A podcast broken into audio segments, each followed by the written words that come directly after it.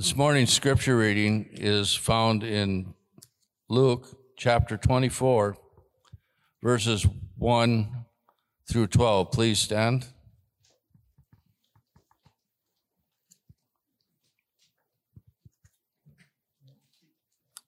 On the first day of the week, at early dawn, they went to the tomb, taking the spices they had prepared, and they found the stone rolled away from the tomb. But when they went in, they did not find the body of the Lord Jesus. While they were perplexed about this, behold, two men stood by them in dazzling apparel. And as they were frightened, bowed to their faces to the ground, the men said, Why do you seek the living among the dead? He is not here, but he is risen. Remember how he told you while he was still in Galilee that the Son of Man must be, liver- be delivered into the hands of sinful men and be crucified and on the third day rise. And they remembered his words. And returning from the tomb, they told all these things to the eleven and to all the rest. Now was Mary Magdalene and Joanna and Mary, the mother of James, and the other women with them who told these things to the apostles. But these words seemed to them as idle tale and they did not believe them. But Peter rose and ran to the tomb. Stooping and looking in, he saw the linen cloths by themselves, and he went home marveling at what had happened. You may be seated. Christ is risen. Thank you. A little slow, little slow on the update. Christ is risen. For a second, I thought I wasn't in a Baptist church. well, it is, it is great to gather with you once again. It is wonderful to be able to finish the story that we began Friday evening. After taking so much time to, to meditate on the suffering and the death of Christ, it is extremely satisfying to read the account of his resurrection. As we do, we, we try to put ourselves in the shoes or in the place of the disciples when they heard this good news, to put ourselves in the sandals of Peter, this man who was desperate for redemption after denying his Savior three times. To see him, to read of him going, seeing the empty tomb. You can imagine that hope that had died within him being kindled again.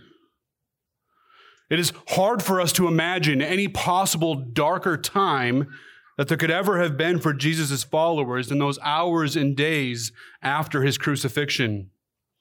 I don't think we can fathom how defeated they must have felt, how hopeless they were. This man that they had followed for years, this man they had left everything behind to follow, had been nailed to a cross and killed in a way that had been reserved only for the greatest criminals. We have a difficult time comprehending what the disciples endured in the time between the death and the resurrection of Christ. Of course, it's obvious why we have trouble empathizing with them. We know the rest of the story. Rather than empathize with their heartaches when we read these accounts, we just want to spur them on to the end. We want to be able to pull them into the excitement and anticipation of what was about to happen. Well, it's true. We know the end of the story. We feel the need to try and comfort these men in their darkest hour with the wonderful news that was about to happen. But what is also true is that we often forget just how much of our faith and our hope is completely dependent on the resurrection of Christ. We have never known the hopelessness that a dead and buried Savior would bring to somebody. So the significance of this is often lost on us. And we fail to realize without the resurrection, that nothing of the gospel story that we hold so dear would be possible.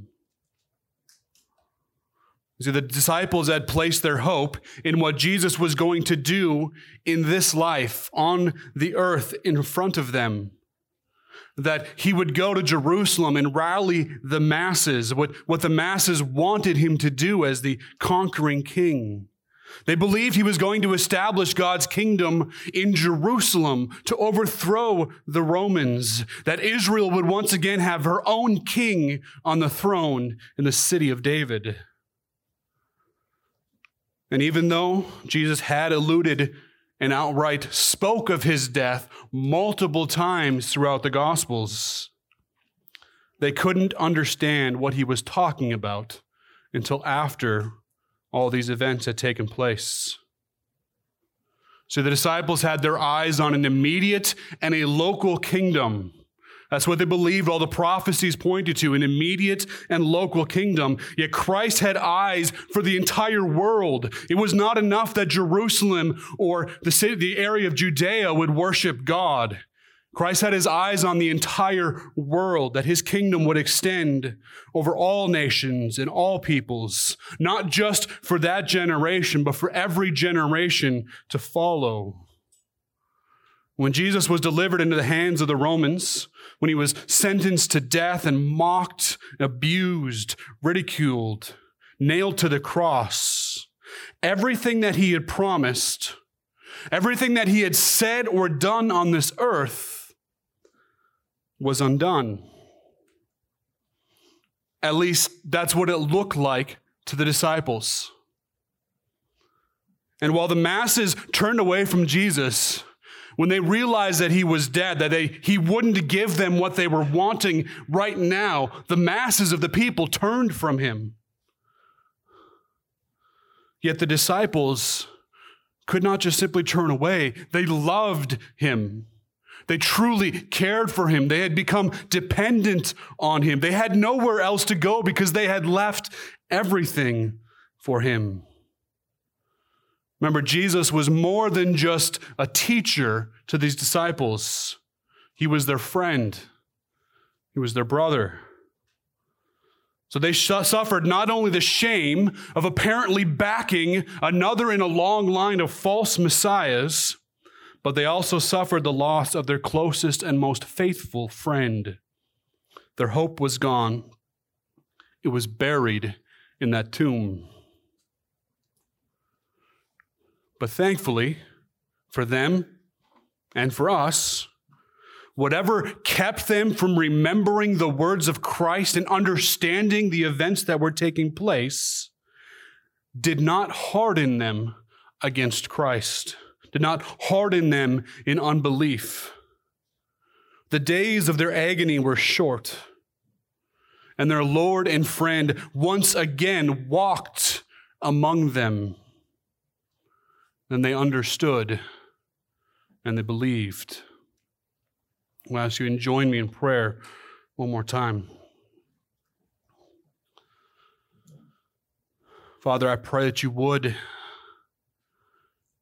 Help us to grasp the wonder, the centrality of the resurrection of your Son.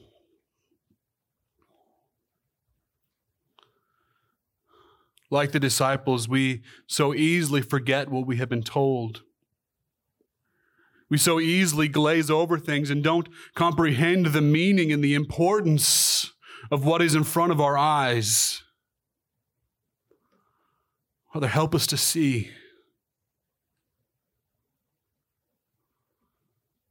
Help us to see the wonder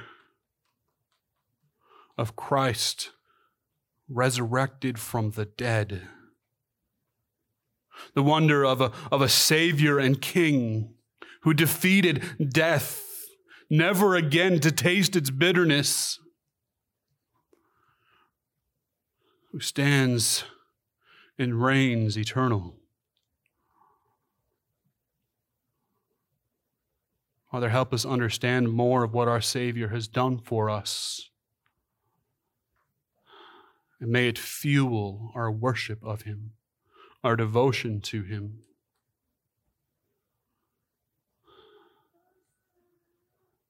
For His glory and for our good. We come to you as in all things in his name. Amen. Well, this morning we are going to look at just how indispensable the resurrection of Jesus is to everything that we believe and to everything that we hope in. The resurrection is an event that no matter how much attention we give to it, no, no matter how much importance we attach to it, we will always fall short of capturing its significance.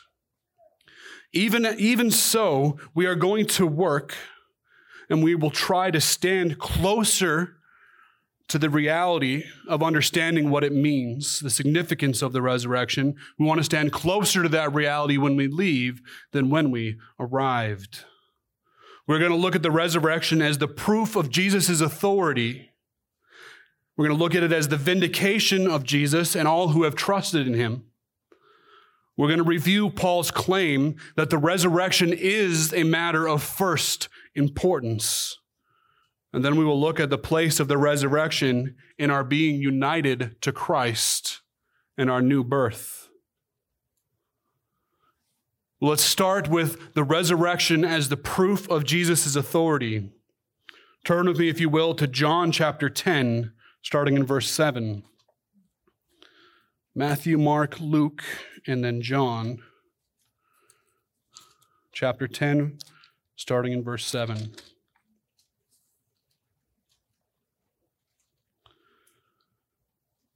So Jesus said to them, Truly I say to you, I am the door of the sheep. All who came before me are thieves and robbers, but the sheep did not listen to them. I am the door. If anyone enters by me, he will be saved and will go in and out and find pasture. The thief comes only to steal and kill and destroy. I came that they may have life and have it abundantly. I am the good shepherd. The good shepherd lays down his life for his sheep. He who is a hired hand and not a shepherd, who does not own the sheep, sees the wolf coming and leaves the sheep and flees, and the wolf snatches them and scatters them. He flees because he is a hired hand and cares nothing for the sheep. I am the good shepherd. I know my own, and my own know me. Just as the Father knows me, and I know the Father, and I lay down my life for the sheep. And I have other sheep that are not of this fold. I must bring them also, and they will listen to my voice. So there will be one flock, one shepherd. For this reason the Father loves me, because I lay down my life that I may take it up again.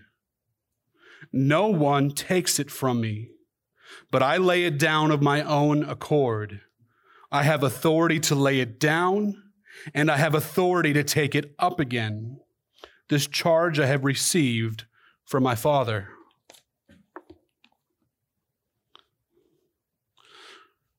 Well, Jesus spoke as being the one way to the Father. He spoke as being the only door for the sheep. That he, he was and he is the true shepherd, the true owner of the flock. And as proof for that, he claimed that he had the authority to lay down his life and to take his life back up again. His claim of being the good shepherd, separating himself from all the thieves and robbers that had come before, was that he would lay his life down for his sheep. He would keep and protect his sheep. He wouldn't abandon them to harm when danger came near.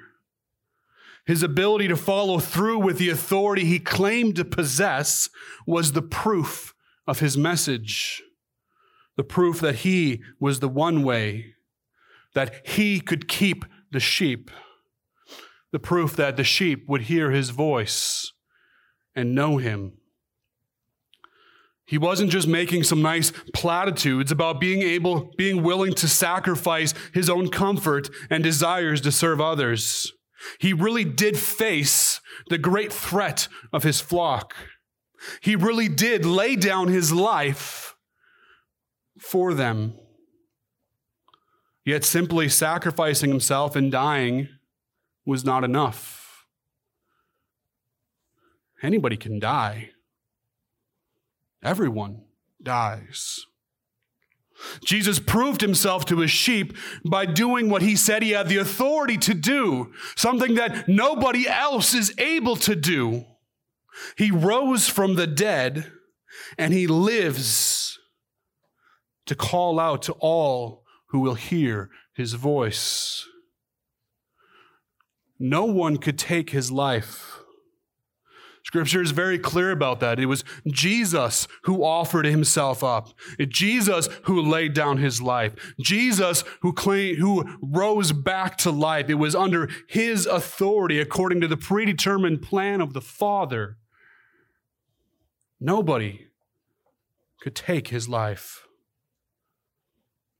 Course, this wasn't the only time that Jesus would indicate that his resurrection would prove his authority to, behind the claims that he would make. We turn back forward a little bit in John to John chapter 2, starting in verse 13.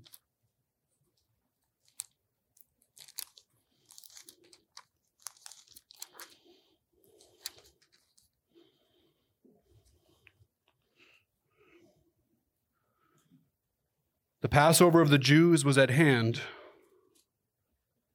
This has taken place during one of Jesus' travels to Jerusalem at the time of the Passover, where he was consumed with rage over what he found in the house of the Lord. It says the power Passover of the Jews was at hand, and Jesus went up to Jerusalem. In the temple, he found those who were selling oxen and sheep and pigeons, and the money changers sitting there. And making a whip of cords, he drove them out of the temple with the sheep and the oxen. And he poured out the coins of the money changers and overturned their tables. And he told those who sold the pigeons, Take these things away. Do not make my father's house a house of trade. His disciples remembered that it was written, Zeal for your house will consume me.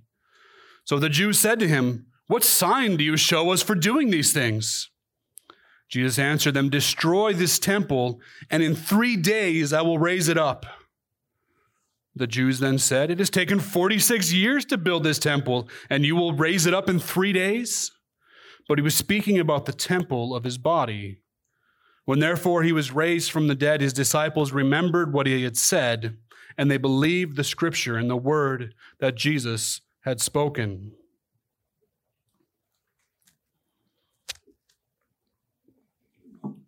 Jesus' zeal threw him into rage because of what he saw, because of the mockery that men had made out of the house of prayer, the house of worship to his father. And when he did that, the Jewish leaders responded with, Give us a sign. What, by what authority do you challenge what we have established in this place? And the answer he gave was the simple promise that if they destroyed the temple, meaning his body, he would raise it up again in three days. Of course, they mocked him. They thought he was talking about the building, yet his resurrection vindicated his statement. His resurrection was proof that he did have the authority to speak to what was proper worship of the Father that he had the authority to mandate just how the Father was to be worshiped, how the people were to approach the Father. His resurrection proved his tie to the Father, and it proved the Father's approval and agreement of what Jesus did and said while he walked this earth. Well, the resurrection also served as the ultimate vindication of everything that Jesus had done and everything that he had said. Even from the beginning of the church, Christ's resurrection was used as vindication for his disciples and as a rebuke against the Jews who had denied him.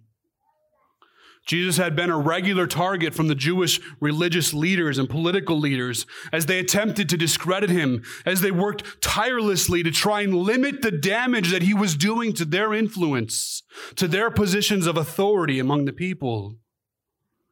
Because people were flocking all around to see him, to witness his miracles.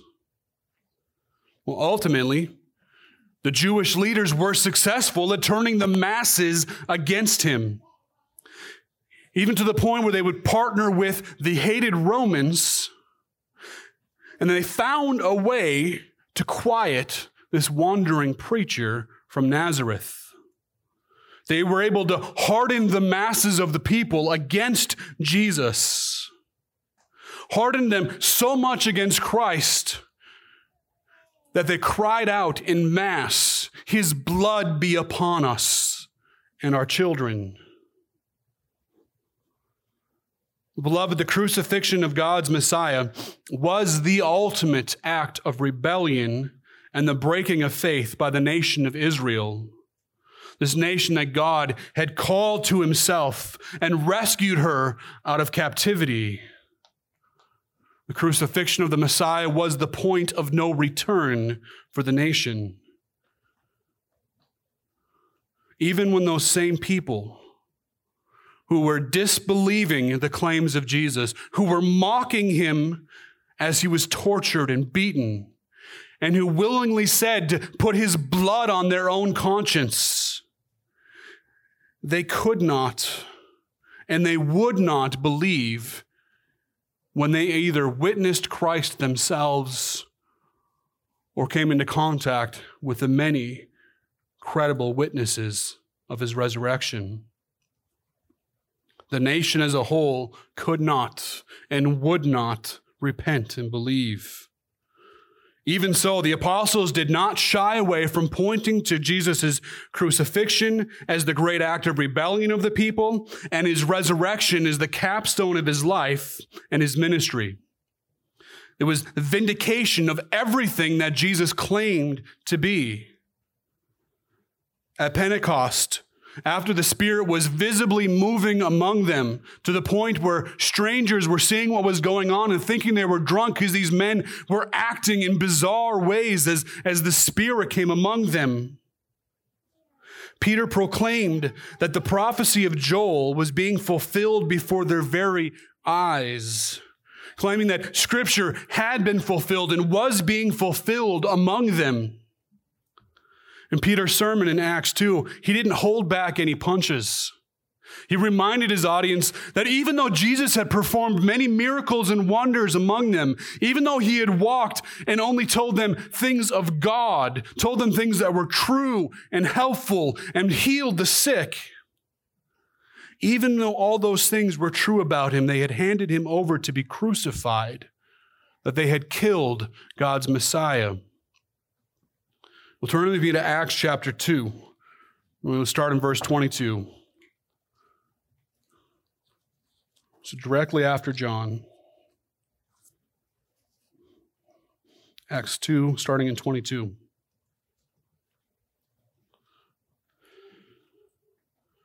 Peter says, Men of Israel, hear these words. Jesus of Nazareth, a man attested to you by God with mighty works and wonders and signs that God did through him in your midst, as you yourselves know, this Jesus, delivered up according to the def- definite plan and foreknowledge of God, you crucified and killed by the hands of lawless men. God raised him up, loosing the pains of death because it was not possible for him to be held by it. Peter understood that the resurrection of Christ proved his message, proved his works on this earth. That the resurrection was the capstone of the gospel message. It vindicated Christ and his followers against all the abuse that they had received at the hands of the apostate Jews. The resurrection of Christ was the proof that he and his disciples, they were not the ones who had abandoned the faith of their fathers for a new religion. No, they actually had been the fulfillment. Christ, his resurrection proved he was the fulfillment of the hope of their fathers those Jews who rejected the Messiah, they were the ones who spurned the hope of their ancestors. They were the ones who spurned the faith of the patriarchs. They were the ones who broke the covenant with God. They were the ones who abandoned the faith. Jesus' resurrection was vindication of himself and those who had trusted in God in the past. Peter used the example of David and what he was what he had prophesied concerning his descendant that would sit on the throne. So still in Acts chapter 2 down to verse 27. And this is quoting David, "For you will not abandon my soul to Hades, or let your holy one seek corruption. You have made known the path to me, path of life. You will make me full of gladness in your presence." And Peter says, Brothers, I may say to you with confidence about the patriarch David that he both died and was buried, and his tomb is with us to this day. Being therefore a prophet, and knowing that God had sworn with an oath to him that he would set one of his descendants on his throne, he foresaw and spoke about the resurrection of the Christ, that he was not abandoned to Hades, nor did his flesh see corruption. This Jesus God raised up and of that we are all witnesses, being therefore exalted at the right hand of God, and having received from the Father the promise of the Holy Spirit, he has poured out this that you yourselves are seeing and hearing. Yes, David did prophesy, yet David died, and his body did undergo decay. Yet even then, he was not abandoned because David's hope was looking forward.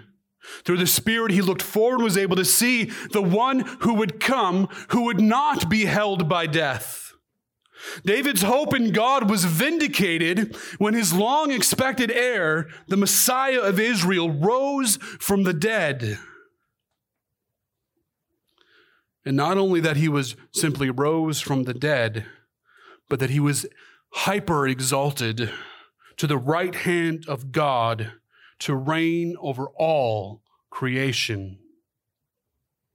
He was hyper exalted to the right hand of God. His dominion is more vast, more secure than anything David could possibly have imagined or hoped for his lineage. His descendant raised to glory, never to taste death again his rule never to end. Let's continue in that passage in Acts, starting in verse 34 of chapter 2. For David did not ascend into the heavens, but he himself says, The Lord said to my Lord, Sit at my right hand until I make your enemies your footstool. Let all the house of Israel therefore know for certain that God has made him both Lord and Christ, this Jesus whom you crucified.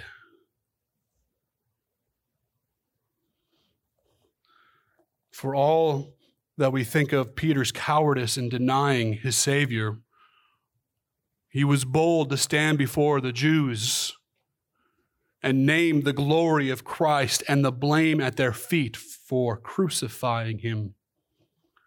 David's faith in God was vindicated when Jesus rose from the dead. And so was the faith of every other saint who had been born and died without seeing the revelation of the true source of their hope, the true object of their faith. And for us who live after these events have all taken place, Christ's resurrection remains our vindication. Knowing the whole story makes the, rea- makes the reality of these events no less pivotal and glorious. Our hope is still anchored by the resurrection of Christ. But I think it's virtually impossible to overstate the importance of Christ's resurrection to our faith and our hope. Paul understood that everything for the Christian, everything for them hinged on this real and powerful event. Turn with me to 1 Corinthians 15 as we're going to work our way through Paul's greatest defense of the importance of Jesus' resurrection to those who believe. Get Acts, then Romans, then 1 Corinthians.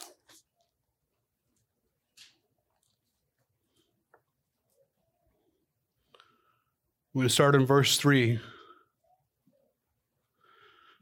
For I delivered to you as of first importance that which I also received that Christ died for our sins in accordance with the Scriptures, that he was buried, that he was raised on the third day in accordance with the Scriptures, and that he appeared to Cephas and to the twelve.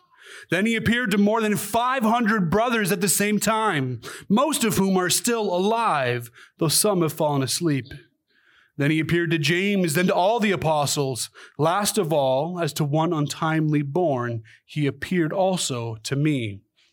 For I am least of the apostles, unworthy to be called an apostle, because I persecuted the church of God.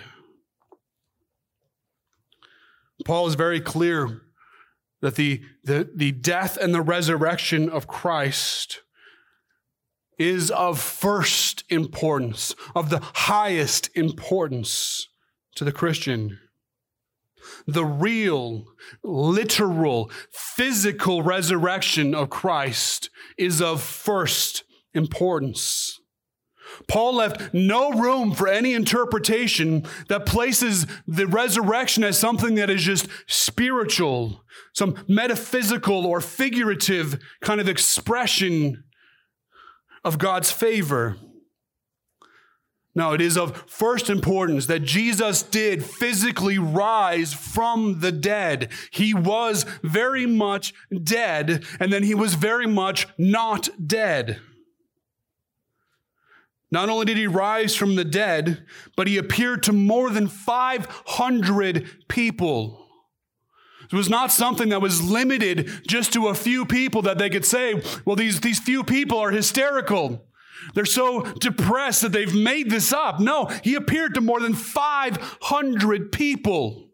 And at the time when these letters in scripture were being written, many of them were still alive. We're still there to be able to verify the accounts of Christ's resurrection. So it would be incontrovertible proof in any just court of law over 500 witnesses. Paul was correcting false teaching in 1 Corinthians 15 that had entered in the church already. False teaching that denied the resurrection. We're going to continue in verses 12 through 19. Now, if Christ is proclaimed as raised from the dead, how can some of us, so you say that there is no resurrection of the dead? But if there is no resurrection of the dead, then not even Christ has been raised. And if Christ has not been raised, then our preaching is in vain and your faith is in vain.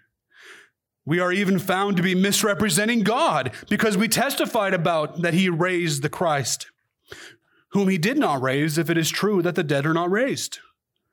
For if the dead are not raised, not even Christ has been raised. And if Christ has not been raised, your faith is futile and you are still in your sins. Then those who have fallen asleep in Christ have perished. If in Christ we have hope, in this life only, we are of all people most to be pitied. Think of what Paul ties to Jesus' resurrection. If Jesus did not rise from the dead, really physically rise from the dead, then your faith is futile. Then you remain in your sins. If Jesus didn't rise from the dead, then everything that was promised to be accomplished by his death was proven false. Because if he didn't rise from the dead, then he wasn't who he said he was and therefore his death was powerless. If Christ didn't rise from the dead, then none of us would rise. Death would be the end. No future, no hope, no blessed peace that provides meaning and purpose to the momentary affliction that we experience on this earth. If the one in whom we put our faith is proven false, then our faith is a lie. And all that we suffer on account of our faith is a waste.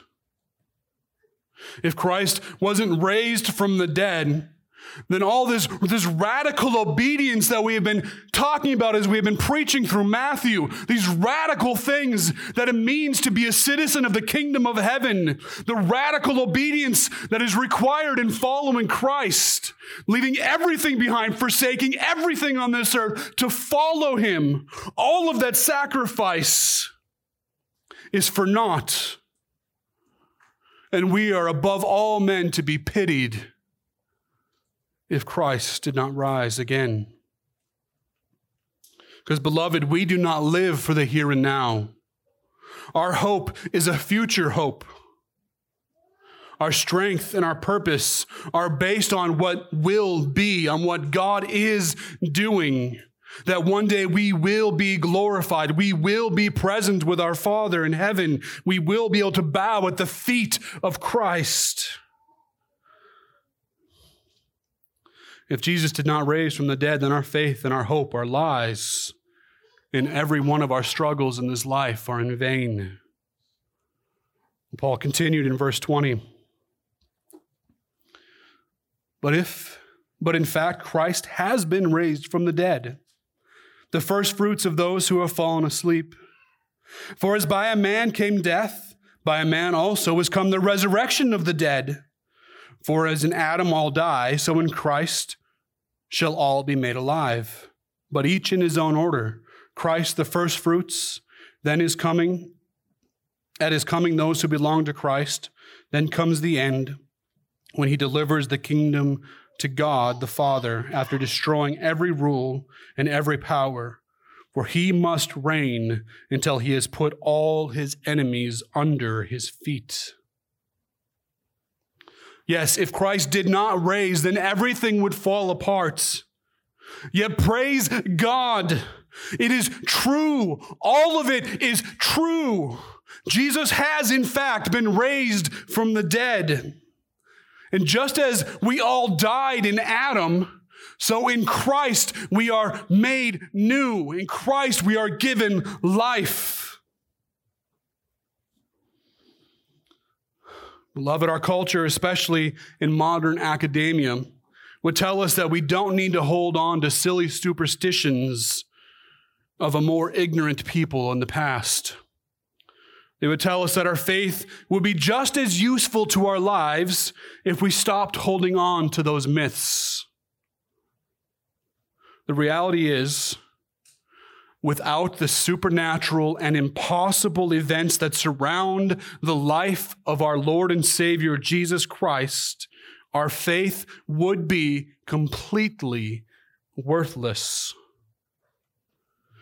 It is these cru- crucial aspects of our faith that the world works so hard to cause us to abandon. And yet they are the very foundation of it all. The power of our religion, the power of our faith, is not in right action in our success on earth, but is solely and completely in Christ, in His death his burial, and his resurrection.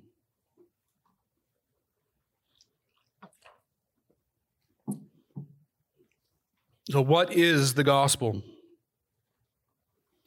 What is the power of God that Paul says is for our salvation? Our salvation is our being united with Christ. Our union with Christ is our salvation. It is our forgiveness of sins. It is our reconciliation with God. It is our righteousness. It is our hope. It is our future.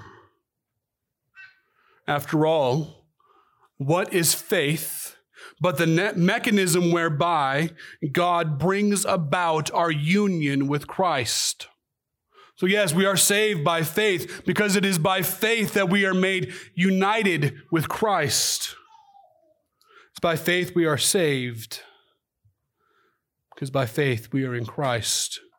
Paul tells us in Romans 6, 4, and 5 we were buried, therefore, with him by baptism into death, in order that just as Christ was raised from the dead by the glory of the Father, we too might walk in newness of life. For if we have been united with him in a death like his, we shall certainly be united with him in a resurrection like his. In being united to Christ, his death is our death, our death to sin, our death to the corruption of this flesh, to the penalty of the law. His life is our life. His righteousness is our righteousness. As we read in Colossians 3 3, for you have died, and your life is hidden with Christ in God. We no longer stand before God in our own strength, in our own merit. And beloved, there is no more hopeless place to stand than before the holy God in your own strength and on your own merit. Our very lives are hidden in Christ. Our salvation, our hope, our glory is tied to that of Jesus. We could have no greater assurance of the salvation that God has promised us. In Galatians 2:20, Paul declared the wonder of our being united to Christ.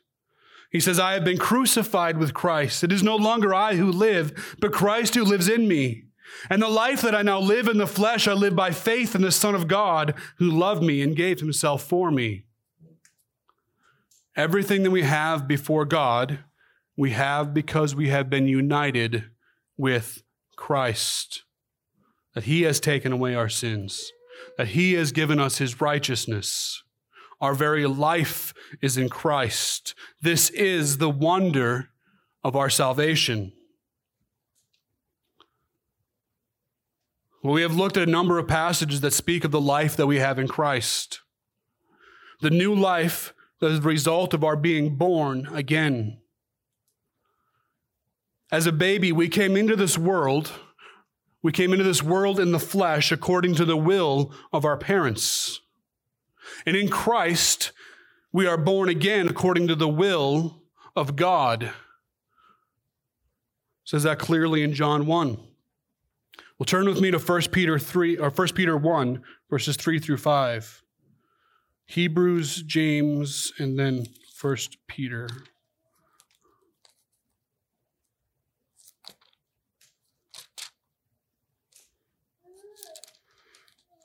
First Peter 1, 3 through 5. Blessed be the God and Father of our Lord Jesus Christ.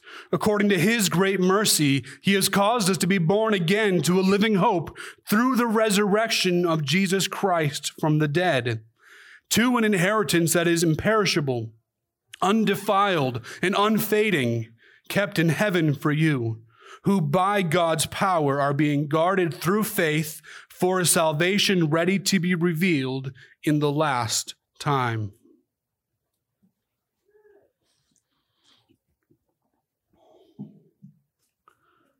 well, at least in Baptist circles, it's become so natural for us to speak of being born again that I doubt we very often stop to think about just what that means. According to Peter, it is through the resurrection of Jesus Christ, it's through that resurrection that God causes us to be born again to a living hope. But just what is that new birth? Well, in John 3, Jesus told the Pharisee Nicodemus, Truly, truly I say to you, unless one is born again, he cannot see the kingdom of God. So, yes, Nicodemus had eyes, but the things of God he could not see. The, the reality of the spiritual realm he could not see. There was a veil that covered his face, and he couldn't see the kingdom of heaven, even though it was at hand in Christ. He did not understand what Jesus was telling him. Jesus continued in verse 5 Truly, truly, I say to you, unless one is born of water and spirit, he cannot enter the kingdom of God. That which is born of flesh is flesh, and that which is born of spirit is spirit. Of course, if you remember that, that passage, Nicodemus gets very confused. He still doesn't get it.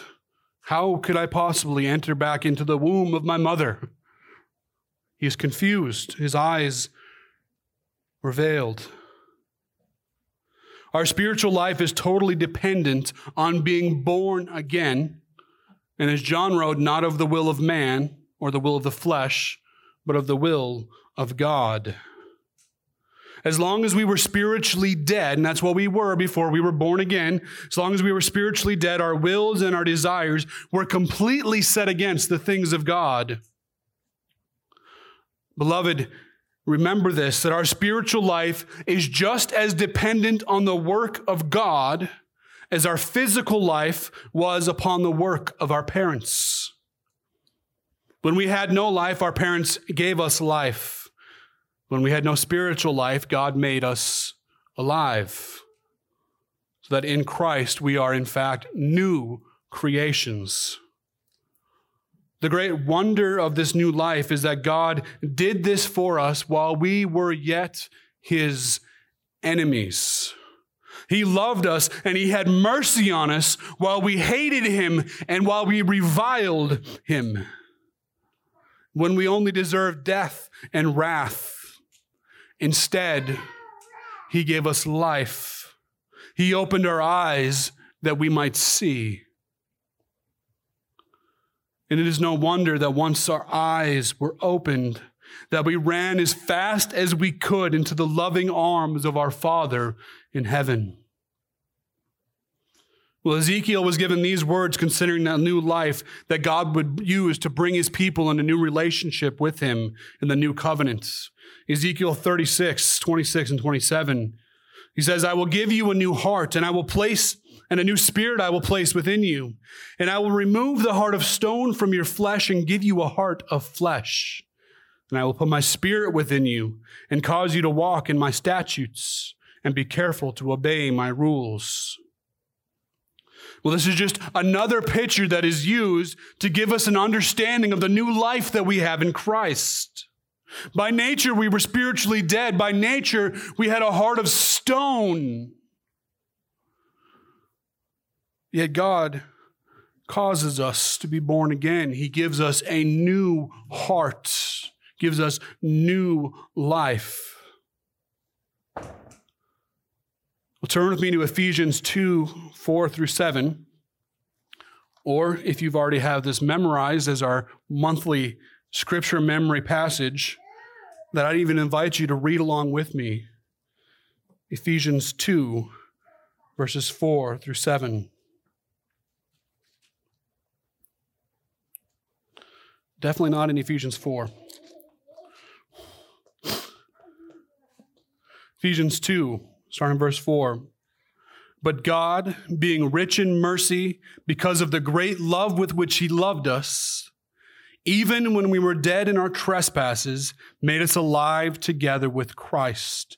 By grace you have been saved, and raised us up with Him, and seated us with Him in the heavenly places in Christ Jesus so that in the coming ages he might show the immeasurable riches of his grace and kindness towards us in Christ Jesus. We were made alive in Christ while we were yet dead in our trespasses.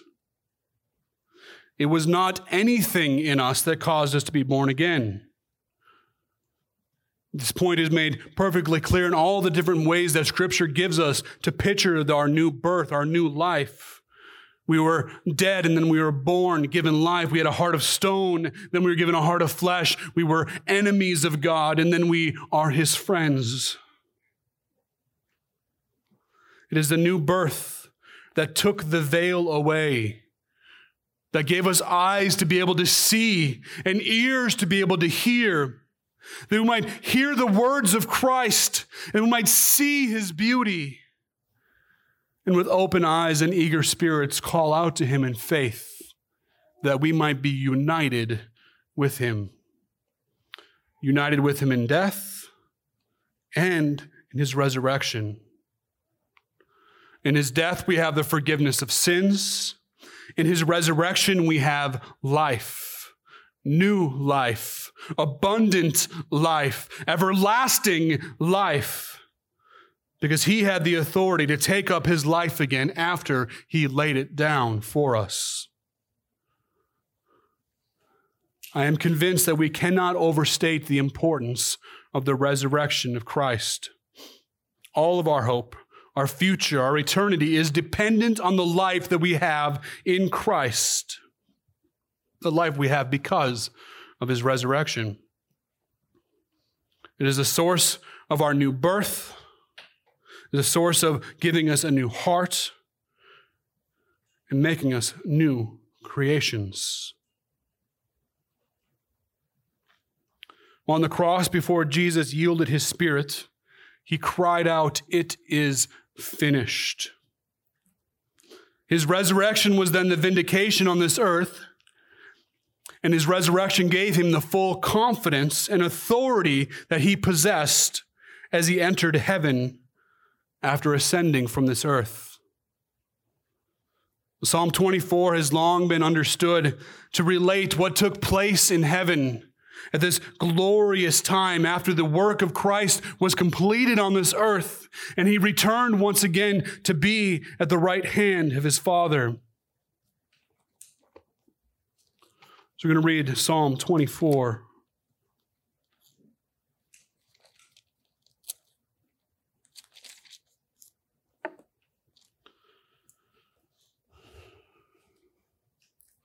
Definitely not Job 24.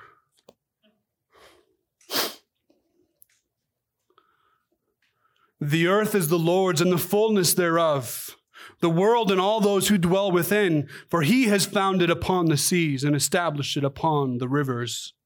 Who shall ascend to the hill of the Lord, and who shall stand in his holy place? He who has clean hands and a pure heart, who does not lift his soul up to what is false and does not swear deceitfully, he will receive blessings from the Lord and righteousness from the God of his salvation. Such is the generation of those who seek him, who seek the face of God, the God of Jacob. And with these next few verses, just picture Christ being able to ascending to heaven once more, truly God and truly man. Lift up your heads, O gates. Be lifted up, O ancient doors, that the King of glory may come in. Who is this King of glory? The Lord, strong and mighty. The Lord, mighty in battle. Lift up your heads, O gates. Lift them up, O ancient doors, that the King of glory may come in. Who is this King of glory? The Lord of hosts. He is the King of glory. Selah. Jesus is the only man in all of history who will ever enter into the gates of heaven on his own merit. He is the only one who will ever be able to walk through those streets of gold and command worship and adoration. The only one to enter into heaven, the victorious conqueror. He entered the gates of heaven as truly man and truly God. His glory demanded that the gates be opened up wide and that everybody take notice. The King of glory was coming in. The great question to who is this King of glory? is for all eternity answered by those who worship before his throne, those who surround him day and nights and cry out that he is worthy, cry out for what he has done for his people. They will cry out, You are worthy. You are worthy. You are worthy. I reflect on this scene in heaven so I want to remind us exactly to whom we are united if in fact we have been saved. We are not united in the life and death of a good man or some wise teacher.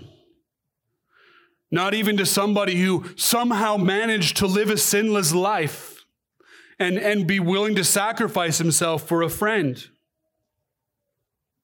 No, the glory of our salvation is that we have been united to the Son of God, whose glory will light the new heavens and the new earth for all eternity. So that no sun, no moon, no stars will be required. We are united in the death of the Son of God, in the death that only He could die to pay a debt that only He could cover. We are united in the resurrection and the life of the victorious risen King, the one whom death has no longer any hold of. That death itself has been conquered. His death was our death. His life is our life. We who by nature were dead in our sins and at our core enemies of God are now, through his wonderful work, united with God's own Son, our lives hidden in him. Beloved, the angels did not wait with eager anticipation to see a salvation unfold that would leave God's people still in bondage. The prophets did not long to see a salvation that men could provide for themselves, or a salvation that had no real power and left us as we were. The prophets who were given the message of hope and the one that God would send longed to see the salvation, the wonders of the salvation that was more glorious than they could have imagined. They looked with expectation about how God would save, how he would act in power and truth. Even though they didn't know the fullness of it, their great hope was in Christ. Their great hope was the one who we know by name, who we know by his life, his death, and his resurrection, the one we have been united to. I pray that God would open our eyes to this wonder of what he has done. How many of our struggles in our lives are due to the fact that we simply do not understand what Christ has done? and we do not understand what he has promised to continue to do for us. How much do we suffer in this life because of our lack of faith? Right now, he sits at the right hand of the Father. He daily makes intercession for us. His Spirit, our helper, comforts us in our sorrows, strengthens us in our trials, and guides us in this evil and dark world. His work on our behalf did not end at simply taking away the punishment for our sins. He gave us new life. He gave us new life that He Himself has promised to live in and through us. We are not left as orphans in this earth, just waiting for this age to end. If it is Christ that lives in us, then the power of his Spirit is upon us. And we have the perfect confidence before this creator of the universe, all because he lives. So, beloved, worship him. Worship him. Worship him. Lift up your heads, O gates, and be lifted up, O ancient doors that the King of glory may come in. Father, we thank you. We tremble at the wonder of what we have in Christ because of his victory, because of his vindication, his resurrection. We confess we are so utterly dependent, having nothing of ourselves to offer but clinging solely to Christ and what is ours in Him.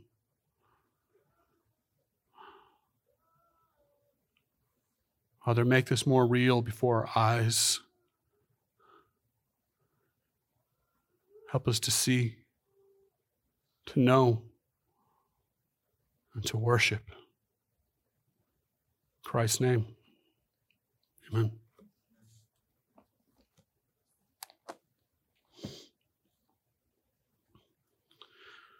We'll turn now again to the table. And as Friday, we took some special emphasis to remember the brokenness of the body of Christ. And yes, we still remember that. But let us give special attention now to the life that we have in him, the life that we have because he was broken, because we cling to his sacrifice as our sacrifice. We cling to his life as our life, his death as our death. So I invite you as you come to sit and dwell for a moment on the true wonder of this that out of death came life. Just as The seed of grain needs to die in order to reap a harvest. Our Savior died in order to give life and life abundant. So I invite you to come, grab of the elements, and we'll take them together in just a moment. We read that as Jesus was sitting with the disciples and eating the meal, he, Jesus took the bread. And after blessing it, he broke it and gave it to the disciples and said, Take, eat, this is my body.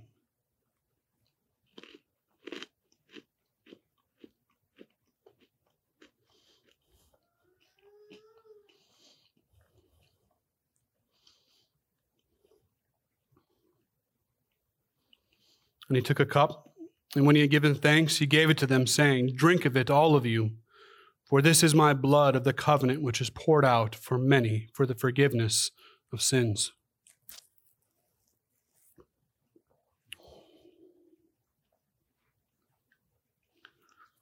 For I tell you, I will not drink again of this fruit of the vine until that day when I drink it anew with you in my Father's kingdom.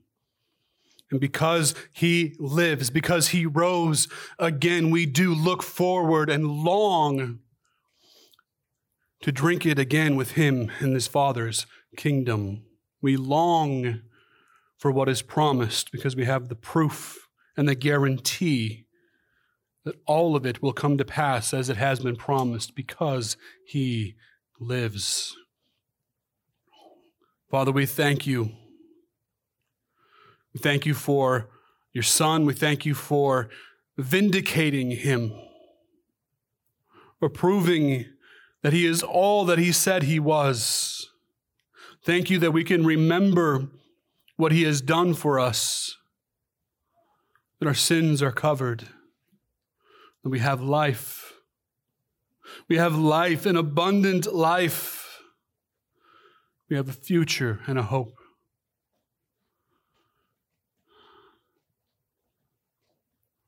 Father, let us see and worship your Son as he is.